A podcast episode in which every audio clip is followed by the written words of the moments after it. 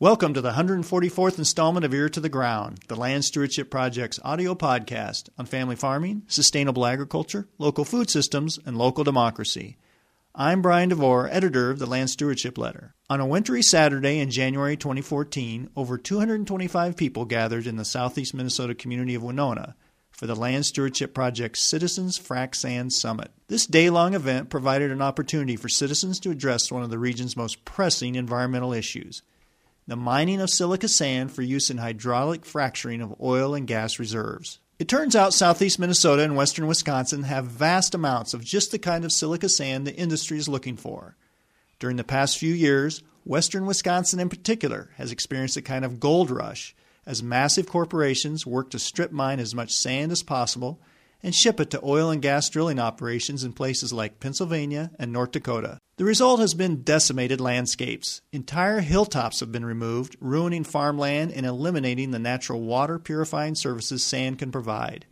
In addition, frac sand processing facilities are producing air and water pollution. To top it off, rural roadways are being inundated with an unprecedented amount of truck traffic that's dangerous, polluting, and harmful to the transportation infrastructure of small communities. Now, the frac sand industry has its eyes on southeast Minnesota and has in recent years used intimidation, government lobbying, and in some cases outright misinformation to get a foothold in the region. But citizens are fighting back.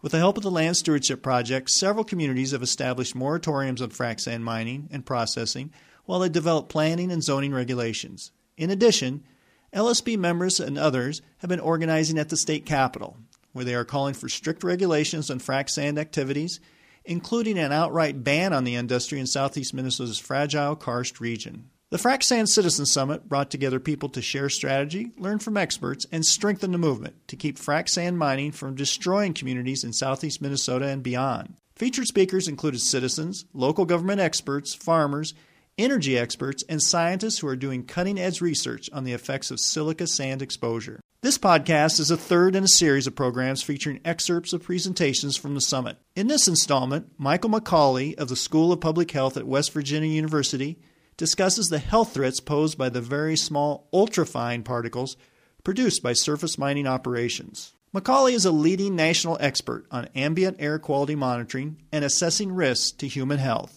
What I'm going to, to, to talk about today are ultrafine particles. And this is different than PM10 and PM2.5. PM10 means particulate matter less than 10 micrometers. PM2.5 means particulate matter less than 2.5 micrometers. What I'm going to be talking about is PM.1. That's a tenth of a micrometer in size. And about the toxicology of PM.1 particles.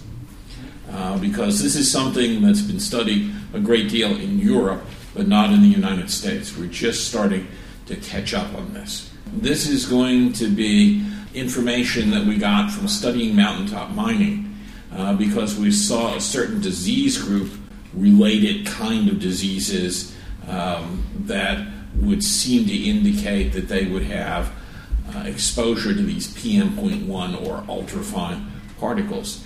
And uh, to give away the, the end of the story, because I always like to read the end of the book first, what we found was, in fact, that the real delineator for health appears to be the exposure to these PM.1 particles, not the PM10, not the PM2.5. And the reason why I'm here is to warn you that PM.1 is not something that a regulatory agency would normally be looking at. And so if you've got a mining operation, it would pay, I think, to protect your health by taking a look to see if the mining operation produces um, levels of these ultrafine or PM.1 particles as high as what we saw in southern West Virginia.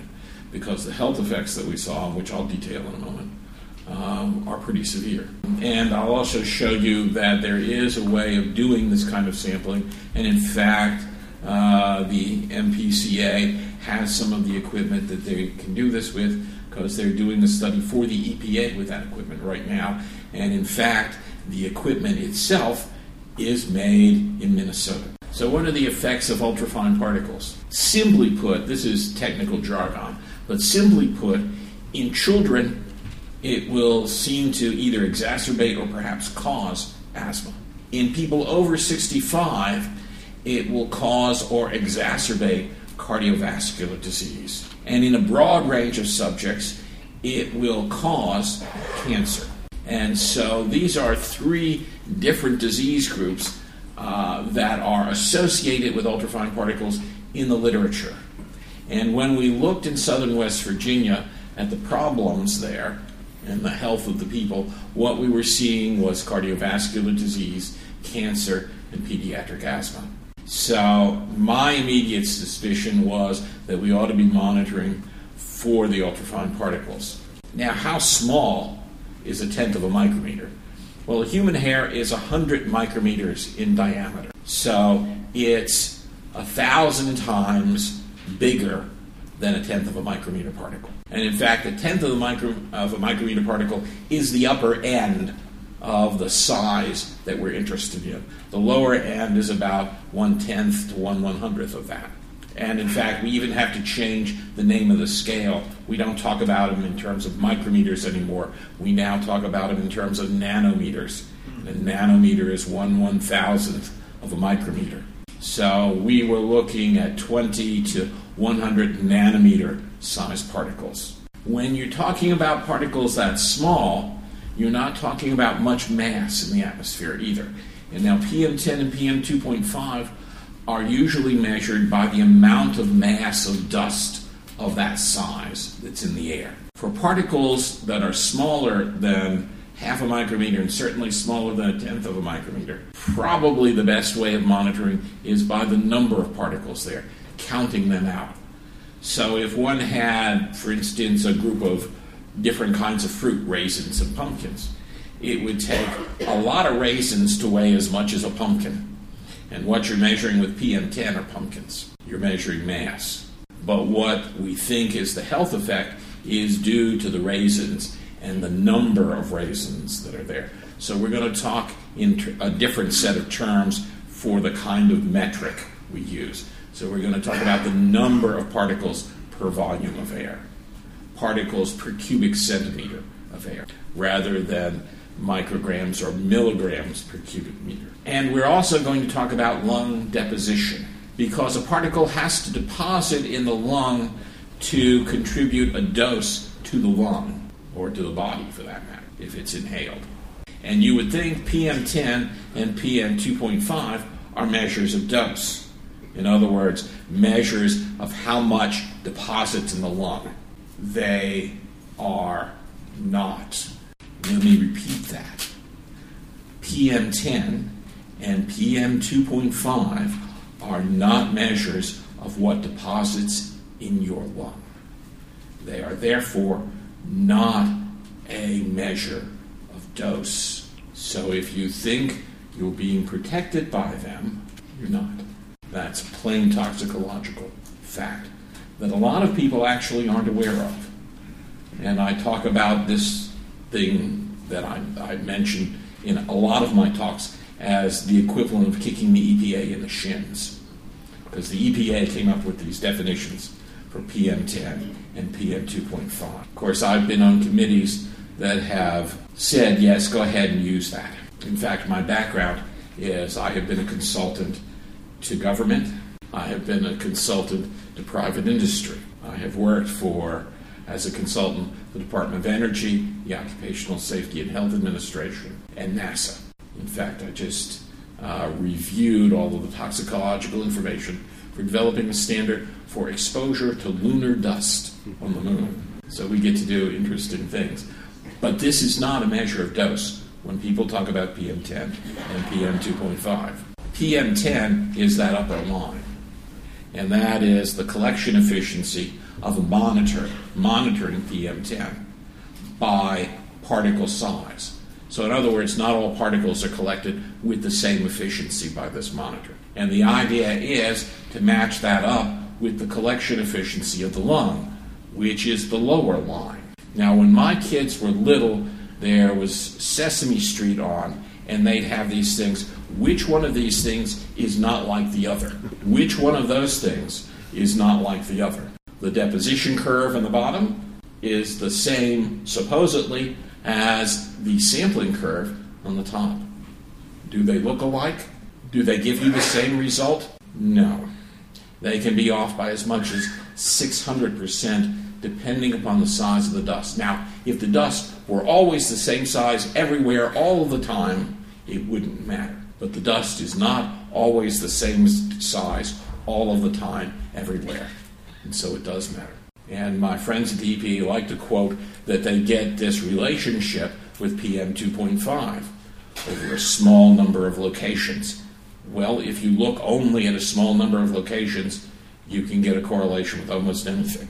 And that's how they do it for the PM 2.5. It's not a measure of dose. So at least they should have something better than PM 10 and PM 2.5. But really, my concern are those particles that are towards the left hand side of that graph. The left hand side of that graph is where we think much of the toxicity resides in particles that are smaller than a tenth of a micrometer. So we did this study in southern West Virginia of mountaintop mining. Here are the areas where we looked. We did, if you see the little tiny blue and uh, red dots, those are the areas where the mountaintop mining is going on. You can see it follows this one swath.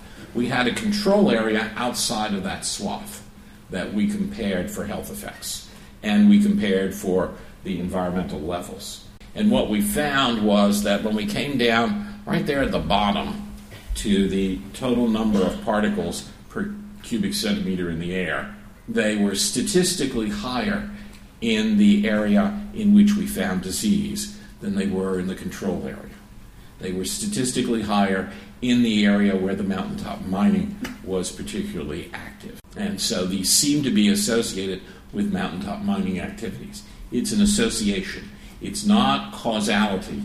Let me stress that. As a scientist, I want to make sure you understand that correlation and causality are two different things. I tell my students that you can get a correlation between the number of butterflies in the air and the number of ice cream cones being eaten because they're related to the same thing the onset of hot weather.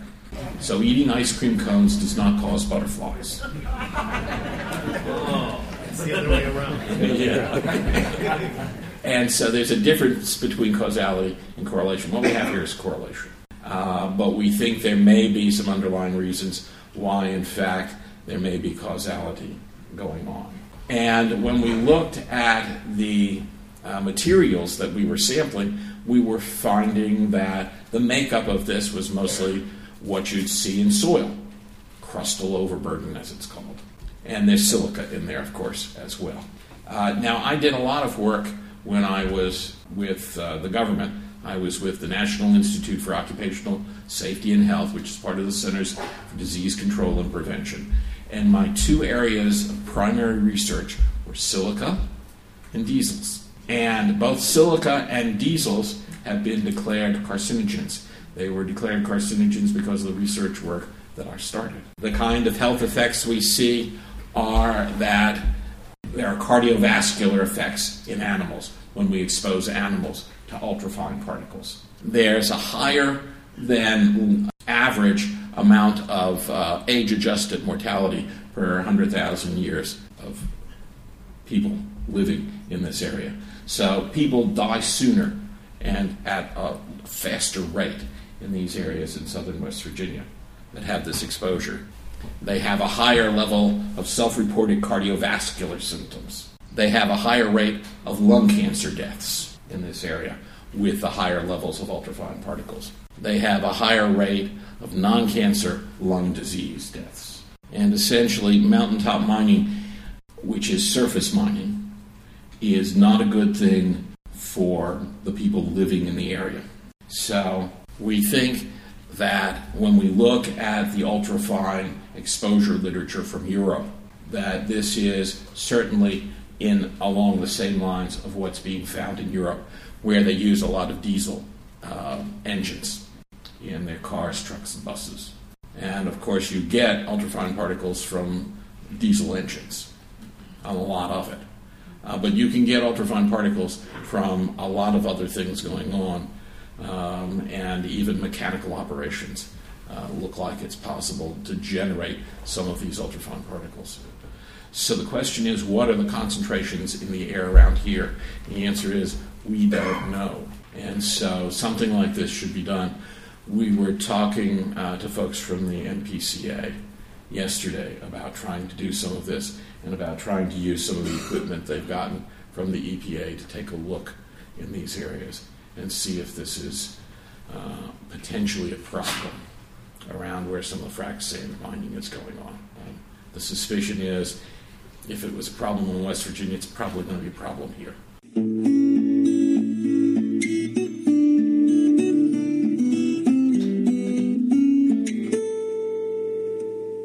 For more information on the Citizens Frac Sand Summit, see www.landstewardshipproject.org and follow the Organizing for Change links to the report from the Citizens Frac Sand Summit page. There you will find a PDF copy of Professor McCawley's ultrafine particle exposure and surface mining presentation. If you have comments or suggestions about this podcast, contact Brian DeVore at bdevore at landstewardshipproject.org or you can call 612 722 6377. Thanks to Laura Borgendale, a Western Minnesota musician, for Ear to the Ground's theme music. And a special thank you to all of Land Stewardship Project's members who make initiatives such as this podcast possible. If you're not a member, visit landstewardshipproject.org to learn how you can support LSP. Thanks for listening.